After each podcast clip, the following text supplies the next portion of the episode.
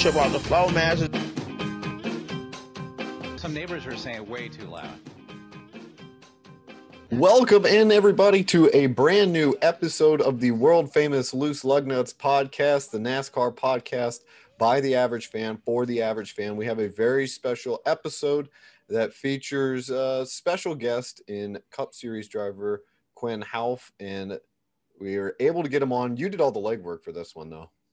I think I'm doing all the legwork for all of them. Um, no, I mean, yeah, I think people are going to really like it. Uh, just such a personable. Uh, everyone we talk to, I think it's a, a NASCAR thing, um, except for a couple grumpy Gusses. There's a lot of good people in NASCAR, and uh, Quinn is one of those people. All right. So without further ado, here's our interview with Quinn Houff. All right, so we have a very special guest in NASCAR Cup Series driver Quinn Houff, who drives for Starcom Racing. Uh, first off, thanks for joining us. Uh, how's everything going?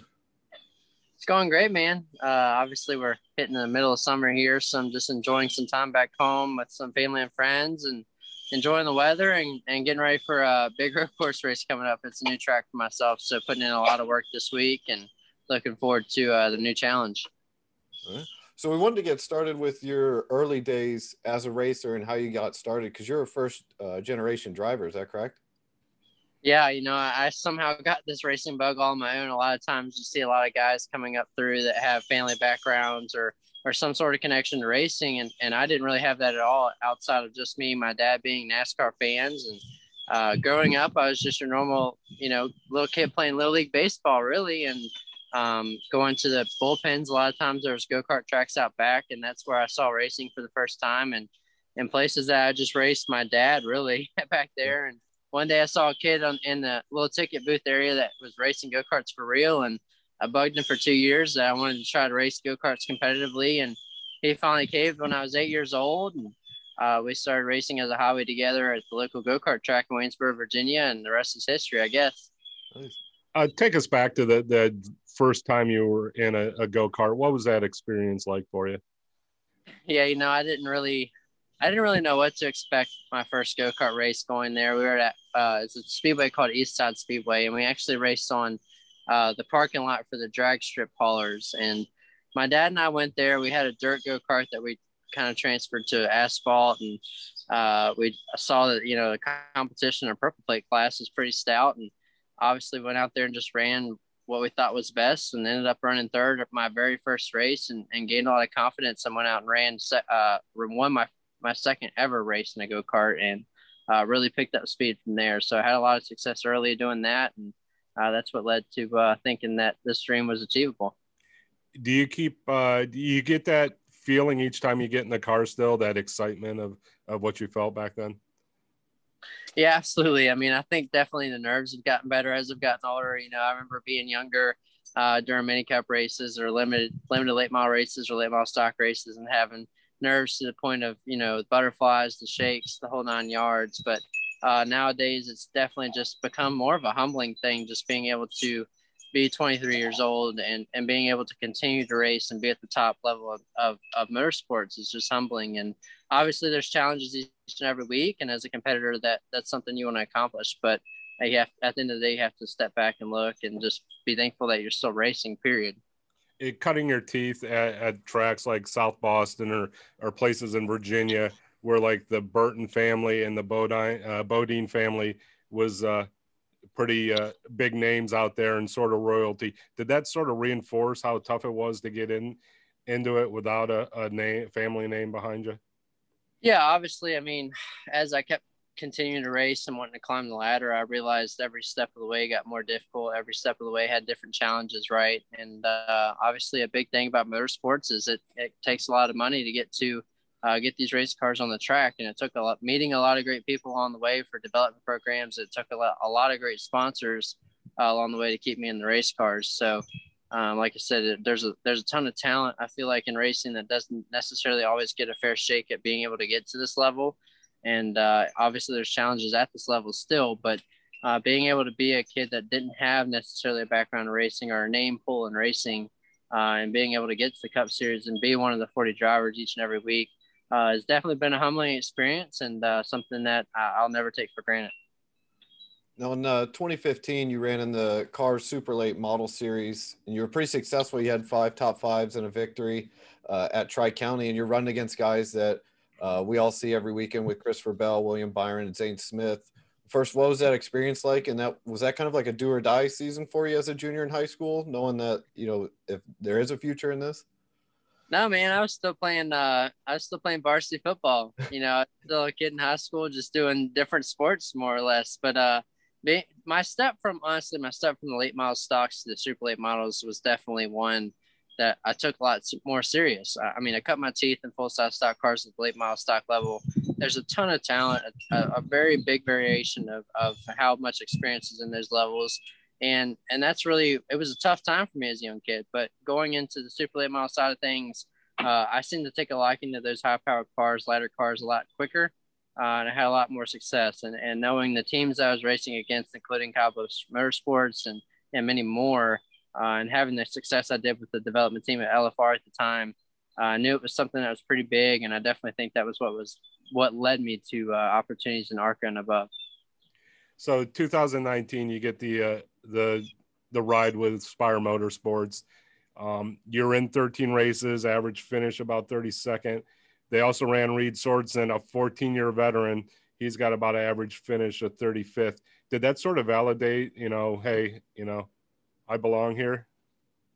Yeah, you know, I, I, it's hard to say that I validate that I belong here, right? I mean, it was just it was just great to get an opportunity to run in the Cup Series period and being able to be on the pit road with guys that you looked up to all your racing career and be able to be on the same uh, competition level as them. And and for Spire at the time being the first year in the Cup Series to take that chance on a, on a rookie driver like myself and, and let me have certain starts at the wheel was awesome. And and it, it really helped my career out just on the on the side of things of being able to get that experience and and work with NASCAR. So, uh, you know, having guys surrounding me like that, you know, Reed Sorenson when he wasn't racing, he was spotting for me. So, uh, I just uh, and I still am just a sponge of the sport and and take every opportunity, learn as much as I can, and and gain experience with every start.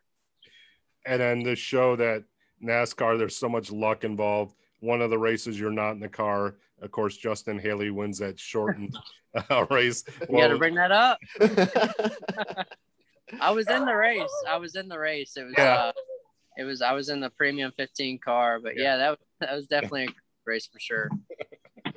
What do What do you remember most about your first Cup Series race? Like, were you obviously? I think there'd be some nerves there, but what was that moment for you? Like that first race?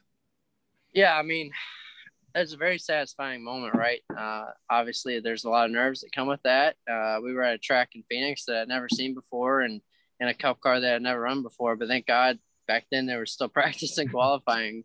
Uh, and I remember lining up on pit road for practice and having guys like Jimmie Johnson and and Kurt and Kyle Busch going by you on pit road, making time, and and just thinking, wow, it's uh, this is what you've been working for since you're eight eight years old, and and now you're here and you just got to take in the moment. And and as a driver, honestly, my career uh, at that point, I, I, didn't know what the next guaranteed race was. So I just really embraced each and every opportunity. And luckily, I was able to go out there on that first start and, and have a decent run with that team. And uh, that led to more starts.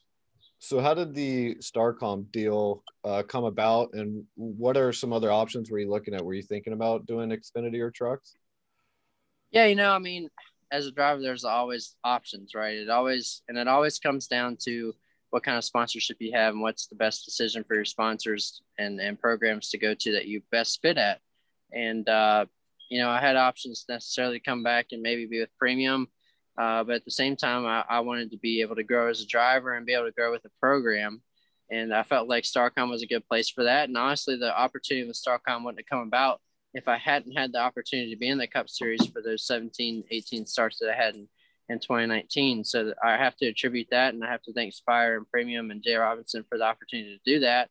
Uh, that led me to this uh, d- deal with Starcom Racing that I've been in, and uh, I can't thank Matt and Mike Kohler enough for being, uh, you know, gracious enough to let me start my career and continue my career in the Cup Series with Starcom Racing. So, uh, you know, it's always about, like I said, it's always about where you're at, who you're in front of, and who you know, and and and those things are what lead to different opportunities. And I was just fortunate enough to be in the in the seat at the time. Mm-hmm. So you start with Starcom. You're in your first full time ride in 2020. uh, for the first time in a long time, you get you know you get to spend the entire year with the organization. Everything's got to be riding high, and then COVID comes. Uh, talk us through that experience and how did that impact your development? Yeah, uh, yeah, we picked a great year to start as a rookie driver, right? For your first full time season amid a pandemic. Obviously, yeah. that was never something anybody planned on, but um, you know, it was it was honestly first. You know, you're with a small team to begin with. Uh, you're with a very green rookie driver like myself, and then you go into, you know, the west the West Coast swing and things stop for three months. You know, that side of things wasn't too different for me because, like I said, I was a driver that you know didn't have the full time opportunities coming up, so I was used to being out of the race car for a certain amount of weeks. But um, you know, coming back to the racing and, and not having that time on track for practice or qualifying was was very difficult. I mean, I was with a team that you know, didn't have any notes with me and didn't have many notes period being only the, their third full-time season in the sport and uh, having a lot of new guys, new components behind the scenes, as well as myself behind the wheel, uh, was definitely a struggle, but it was something that we had to kind of embrace and, and believe in each other. And, and without doing that, you know, we wouldn't have made it through. And I'm just, I'm like I said, I'm just grateful for that opportunity to continue to do that, even amid a pandemic and, and uh, hats off NASCAR for getting that season in, man. I mean, being able to be one of the only sports that was able to to finish a full season on time uh, was a great achievement.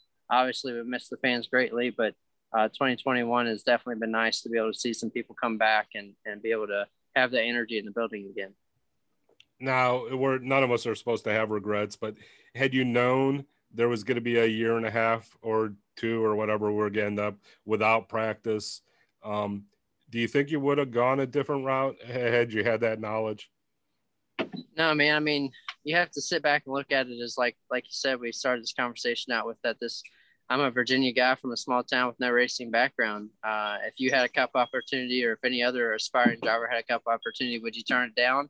I don't think so with any circumstance. So, uh, you know, I've always believed in myself 100%, and I think that even through and amid a, a, pandemic with all the things we had to face through, I think with the realistic goals that we set, that we did a, a pretty good job. And obviously in 2021 we want to perform better and we've been in kind of a rut and had a lot of bad luck but if i had to look back and change things i really don't know that i would because you never know when these opportunities are going to come around. There's only 40 drivers that get to line up each and every week in the cup series and, and just to be one of those drivers is, is definitely a great opportunity.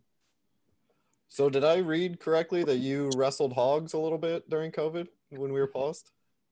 Well you know the story the story goes a lot deeper than you want to know probably but uh we ended up in the infield Atlanta and, and they ended up canceling the race and we had to deal out, grill out some burgers and stuff that we had for a bunch of fan, you know, family and friends and sponsors that were supposed to come. And it ended up just being me and Ross Chastain and, and uh, my wife and his girlfriend. And we partied a little bit in the infield by ourselves. And we're like, all right, well, we don't really know when we're racing again. So we're just to leave. And uh, my, my wife has some family down in South Georgia and she's like, let's go visit them. So we went and visited them and uh, all I had packed was racing clothes. Next thing I know, I'm in the middle of a swamp with her with her uncle chasing pigs, and uh, we weren't hunting them as in shooting them. We were hunting them as in they were going to tackle them and wrestle them, and that was a whole different experience that I, I never knew of. And, and my wife kind of laughed at me because I came back and soaked jeans, the bands, and a bunch of bug bites that I didn't know what bit me. But uh, it was definitely definitely a heck of experience and a way to kick off a, a pandemic, I would say. So, were you successful with hunting them?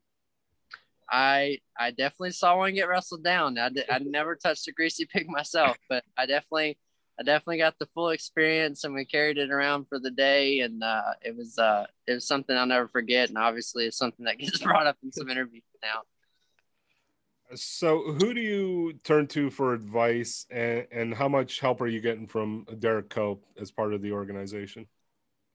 Yeah, you know, obviously, like we talked about with the pandemic, and not having any practice or qualifying, I had to rely a lot on guys that had experience. And, and obviously, our general manager at Starcom Racing, Derrike Cope, uh, was somebody that, that I could easily lean on and turn to if I had questions, especially uh, with this package we're running. And it's like a it's like a draft or a super speedway if you go a lot of these mile and a half and above tracks that we run. And uh, he's very good with that side of things. So I lean on him a lot for that for that. And um, there's a couple guys in the field that I feel like I could lean on and ask questions if I had certain things about specific racetracks and uh, what I needed to do best. But you know, honestly, it was really uh, just about track time, going out there and and learning as much as I could, and uh, learning from mistakes. And you know, and it's not always pretty. Uh, it's not always pretty, and it's not always easy, but it's something that I had to go through, and obviously in difficult situations uh, with with the, the pandemic. But uh, like I said, I still wouldn't trade anything for anything in the world, and uh, I'm very thankful to still be in the seat this year. Now coming back from COVID, very first races, back to back races in Darlington. And I read somewhere, I think it was frontstretch.com, uh, you had done something no one had ever done before, which is run a race at Darlington without any laps at all in any vehicle at all. Um, a, were you surprised they didn't have you uh, do a rookie test? And did you guys request test time? And then finally, what was that experience like? Because that's a tough track. And yeah, you know, it was a track that uh, you know everyone always knows as one of the toughest tracks on the circuit, and that was one of the tracks that my dad growing up was always like. I like to watch Darlington. I like to go to Darlington because I like to see which drivers you know excel at that track because that is a very difficult track. So uh, heading into that that Darlington race after the pandemic let up a little bit and we got back racing was definitely something that was a big challenge for myself, not having any laps there, not having ever seen the place uh, in person. But you know, I mean, at the end of the day, this is the Cup Series, and, and these are the best drivers in the world. Um, and and I went into that with full confidence in my abilities and myself and my team.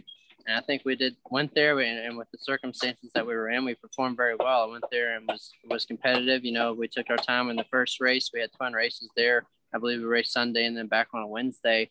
Uh, and we went there and, and ran honestly pretty well. And I was very very happy with the team for setting the car uh, well enough for me to be able to go out there and learn and be able to come back to the second race and apply things we learned and apply my experience from the first race and be able to get after a little more. So, you know, honestly, that was one of those times that that in the situation we were in, I felt like we excelled. I mean, as far as there was no expectations for me or the team at those situations, and, and to be able to go out there and have you know top 30 runs for a small team like ours was was a very big achievement. Do you think like those two results um, show what you can do when you get like the practice and the steady work in a normal setting?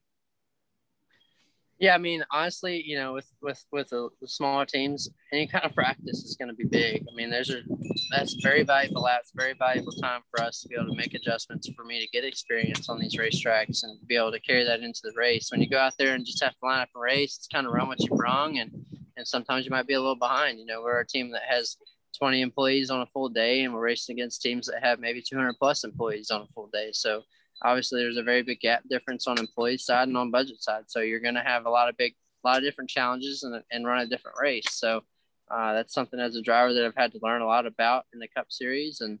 Uh, those those races, like you said, at Darlington, without any practice and being able to go out there and perform was very satisfying. But then again, you turn around and have some races this year you had practice and feel like you don't you didn't run very well. So uh, it goes hand in hand, and and racing will you know pick you up and knock you down just as fast. So that's that's part of the sport, and that's why we love it, and that's why we go each and every week.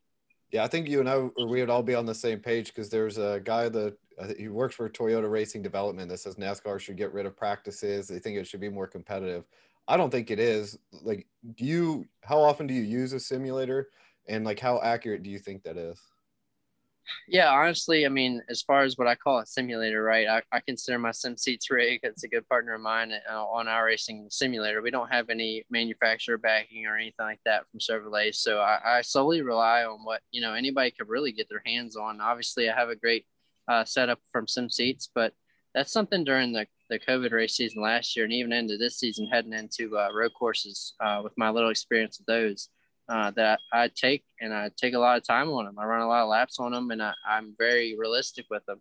And uh, I think that's what really led to me being able to carry confidence into difficult places like Darlington and be able to go there and, and run my first laps under green flag competition. So, um, you know, I, I owe a lot to that iRacing and SimSeats for being able to get me a rig. I don't think you could have planned getting an iRacing rig any better than two weeks after a pandemic hits, but, uh, you know, everything happens for a reason for sure. So, how do you think the next gen car is going to affect uh, smaller shops like Starcom? Yeah, you know, obviously, uh, this is uh, a very big switch for the industry. We're heading to a next gen car that's got a lot of different components uh, within and without the car. Uh, I think that's going to present a lot of new challenges as far as finding speed on the racetrack. I think that's going to put a lot of pressure on on teams to be able to find speed uh, early in the season uh, I think that's also going to be something that's tough for teams uh, to be able to switch and transition everything over. You know, there's not a part or piece that we're running this year that's going to be able to tr- transfer over, so it's going to be very tough in the early goings. But I think it's a good direction for the for the industry and NASCAR as a whole. I think uh, once we get down the road, I think competition is going to be a little bit more level, especially in the first few races of the season. Uh, but then you'll obviously be able to see who excels at, at these new cars uh, heading into the after the first four or five races of the season. But uh, you know, it's very exciting, and uh, obviously saw a big schedule shakeup this year, and I think you'll see uh, more of a schedule shakeup in 2022 with this new car as well. And uh, it's gonna, I think you're gonna have to learn from scratch. I really don't know how much it's gonna be able to to carry over from 2021 to 2022. So it's gonna be nice to see the, the drivers challenge as well. Uh, any talks with Starcom about the future? No, you know, honestly honestly, I mean, I've, I've always said this in all my interviews is uh, I've always been a driver that takes it one race at a time. And um, this year is the same thing. I know I've been full time now, but I still take it one week at a time. I know our, our goals each and every week, you know, heading into each individual track and, and being realistic about those goals. And obviously we do have a goal set for ourselves at the end of the year, but uh, uh, that's something that we got to just knock out each and every week to achieve and, and reach that goal at the end of the year. And I think if you perform throughout that year, uh, the next years will take care of themselves. So that's what I'm looking forward to doing and and heading into each and every guarantee week of this season and hopefully leading to more opportunities in 2022. Perfect. If you want to ever break anything on loose lug nuts, we'll be here. Just so you know. okay. Yeah. Just let us know. Uh, so one of the one of our favorite things that we do uh, each episode when we preview races is favorite paint schemes, and you've become one of our favorite drivers this year because you got some pretty badass sponsors and some paint schemes. And the one we kind of talked about it before uh, we started the interview was Eight Ball Whiskey. So how did you get connected with them? And uh, is it does it taste as good as we imagine? Oh, absolutely. I mean, it, it tastes great, right? It's uh, it's definitely. It, and people ask me all the time, "What does it taste like?" And I'm like, it literally is what it says it is. It's literally a very sweet chocolate, but it has that whiskey taste. It's not thick like a liqueur or anything like that you know, a guy, a guy like myself after dinner, I like to have a little something sweet. And instead of eating a piece of chocolate, you can sip on a little bit of chocolate whiskey and it, it takes that sweet tooth away from you. But uh, I know a lot of people love to mix it with their ice cream or coffee. Uh, I've even heard a lot of people like to mix it with uh, like a peanut butter whiskey, like a Skrewball, and make a Reese's cup. So uh, there's a lot of different things you can use it for, but you know, uh, eight ball whiskey is just one of those one of those great things. You know, as a driver that you've you aspire to bring be able to bring new companies into the sport and be able to build that relationship and build your brand and their brand at the same time. And eight ball whiskey is, is a newer a newer whiskey on the west coast that's growing fast across america. And uh, they they're grinders and they believe in my vision as a grinder as well and put in, putting in the hard work and what we believe in and what we love to do. And uh, for them to be able to be on our small team this year for uh, you know 10 11 races has been has been an honor to have them on board. And um, you know, uh, Ryan Daly, uh, he does a phenomenal job. It doesn't matter what sponsor we have, you know, from Mountain Lock to Eight Ball Whiskey to Mane and Tail to Creek, all of our race cars each and every week have a lot of great vibrant colors on them and a lot of great schemes, and we definitely show up looking very good. Well, now that we know someone who knows someone in Eight Ball uh, corporate offices, uh, we're confident we'll get it here in College Station here in the near future. If you want to put in the good word for us, absolutely. Um, and the other one, Mane and Tail. Um, I'm sort of a marketing wizard myself. Have you ever thought of races where you're in the mane and tail car, changing the last name to Hoof, just to get the horse thing going? I that's the first time I've heard that one, and I'm honestly surprised that's the first time I've heard that because a lot of times you hear it pronounced as Huff, right? But yeah. uh, no, that's that's that's never been a thought. But uh, you know, it's been it's been a blast to work with that partner. Obviously, it's been a partner that's been long involved in NASCAR, especially with Derrike Cope's career, and to have them still on the car in, in 2021 and, and have them on board for eight races this year. A lot of a lot of marquee races this year with Bristol Dirt, Nashville, uh, Pocono double headers is their home track this weekend. Uh, it's been a lot of fun, and being able to collab with DreamWorks and the new Spirit movie that came out was a lot of fun as well. We got to do a lot of fun things with that, meet a lot of great fans, and uh, let people see the race car. So without great sponsors like that, man, it, that's what makes it happen. Yeah, I have a COVID mullet going, and I I'm going to start using Mane and Tail because I think we might be able to get them as a corporate sponsor for the for the podcast. Once again, we know someone who knows someone in corporate. So, uh... and so one last question for me: What would you uh, that's on the schedule, is there any racetrack that you get especially amped up for? Like, what's your favorite track to go to? Um, you know, honestly, uh, being from Virginia, and and people ask me the favorite track question all the time, so I'll probably just bundle this all into one. Uh, if there's a track that you want to get amped up the most for as a driver, I feel like it has to be the Bristol Night Race. And if there's a track that you know, if you're a NASCAR fan or if you're new to the sport that you want to know a track to go to to, to have the best experience, it's the night race at Bristol. I feel like overall, from from one side of the fence to the other, it's the greatest experience. You're on top of the action. Uh, the action is constant. There's no time for a break. It's very, very, very challenging uh, from the driver's side, and it's definitely one that you know, being from Virginia and it only being about four hours away, and coming from short track racing, it's one that I want to perform well at. Uh, it's a track that I made my Xfinity debut at. Uh, so there's a lot of great history there as well. So um, that's definitely the track that I would say, you know, especially in the second half of the season here, heading into it, that I want to go to uh, and I want to run well. Okay, and the the question I always like to end it on is there who's the one racer we've never heard of who's the best racer you've seen in all your days from from a youth to to some other series we might not see because it's not on TV. Yeah, I mean that list that list is probably bigger than you would expect it to be. I mean, like I said, I came from uh, short track racing on, on late models uh, from South Boston, Virginia, uh, Motor Mile, Virginia. There's there's so much talent. I feel like at those levels that I learned to race full size stock cars with that just never got the opportunity to go above that level, whether it be just mainly because of sponsorship levels, right? That's what makes or break this sport, unfortunately. Um, uh, and one of those names that you probably would recognize right now that's getting a shot or that, that has had a shot and it's leading to more opportunities is Josh Berry. Um, he's someone that's been in late model racing for a very long time. Uh, somebody that I raced at Motor Mile Speedway weekly uh, in, in his junior motorsports car. Uh, at the time I was racing late models, Lee Pulliam was winning about anything there was to win uh, at the late model level uh, across across the East Coast and the national championship in the uh, NASCAR Whelen series. So that was someone that had a lot of talent. And, and before him at the reign was Philip Morris. I mean, and the history just keeps going back. And, and uh, even today, you know, uh, I was fortunate enough, my wife, I raced against her dad at South Boston Speedway, Ronald Hill, and, and his family has rich history. Uh, Orange County Speedway back when the Busch Series used to go through there uh, with Maurice Hill, and, and uh, I was fortunate enough to race with the Hairfield family, and Bugs Hairfield was uh, racing against, um, you know, the, the Hill family as well. So, I mean, there's so much history in the short track levels, and, and a lot of times doesn't get to make it to the national levels for many unfortunate reasons. But uh, there's definitely a lot of talent. So I'd have to say, if there's race fans out there, definitely go uh, enjoy your local home track on a Friday or Saturday night because that's some of the best racing you'll probably see. Well, Quinn, that's all we got for you. We appreciate uh, your time. I hope you enjoyed it as much as we did. We were fans before you came on, but now we're uh, we're gonna be diehard Quinn Houff fans. Well, I appreciate it, guys. Thanks for having me on.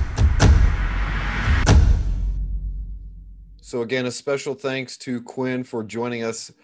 My first reaction when we were doing the interview was how, first of all, how genuine he was, and then second, how uh, positive and grateful he was to be in the Cup Series. I thought that was the most telling thing for me. Yeah, and it seems like someone who, hey, I'm living uh, every day to be the best, and uh, tomorrow we're going to try to be better than that, and that's a good way to look at things. I particularly enjoyed the story about how he partied uh, with Ross Chastain in the infield. How he was, they, they partied at the infield in Atlanta, and then he goes uh, hog wrestling. Yeah, uh, I'm a little sad that he didn't actually take down a hog. Uh, I was hoping he'd use his uh, linebacker skills from back at Fort Defiance High School. But yeah, just uh, some good stories. And, you know, I really, the thing I really like too is he's, I think he's going to talk to some people, and I think we're going to have eight ball whiskey in College Station here pretty soon. I don't want to sound like an alcoholic, but when he was talking about how good eight ball whiskey was, I kind of was about ready to go to the liquor store and see if we had any. we don't. I checked last week. so uh, that will do it. I hope you guys enjoyed it. Uh, it was Quinn Houff. Appreciate him for coming on and Starcom Racing for being so accommodating. Uh, you can find clips and all of our other uh, fun things on social media on Twitter at Loose Lug Nuts Pod or on Instagram at Loose Lug Nuts Podcast. We'll be back on Friday to preview this weekend's races. We will see you guys. I grew up in Texas where football was my game until that racing fever started burning in my brain. I started running mini stocks when I was 13 and won a short track championship when I was just 16. I met a man named Harry Hyde and he built a car for me. Sponsored by Granddaddy Hill and Strilling Company. We ran in five Grand Nationals when I was 17. My Talladega finish was the start of my big dream.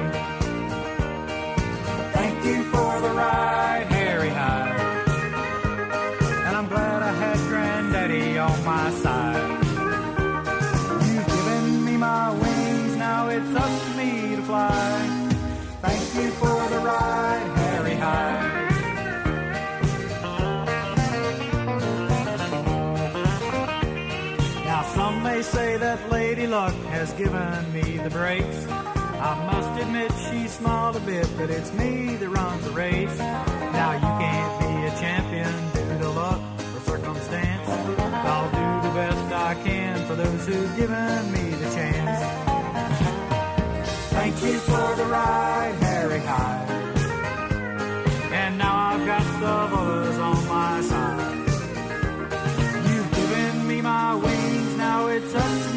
fly.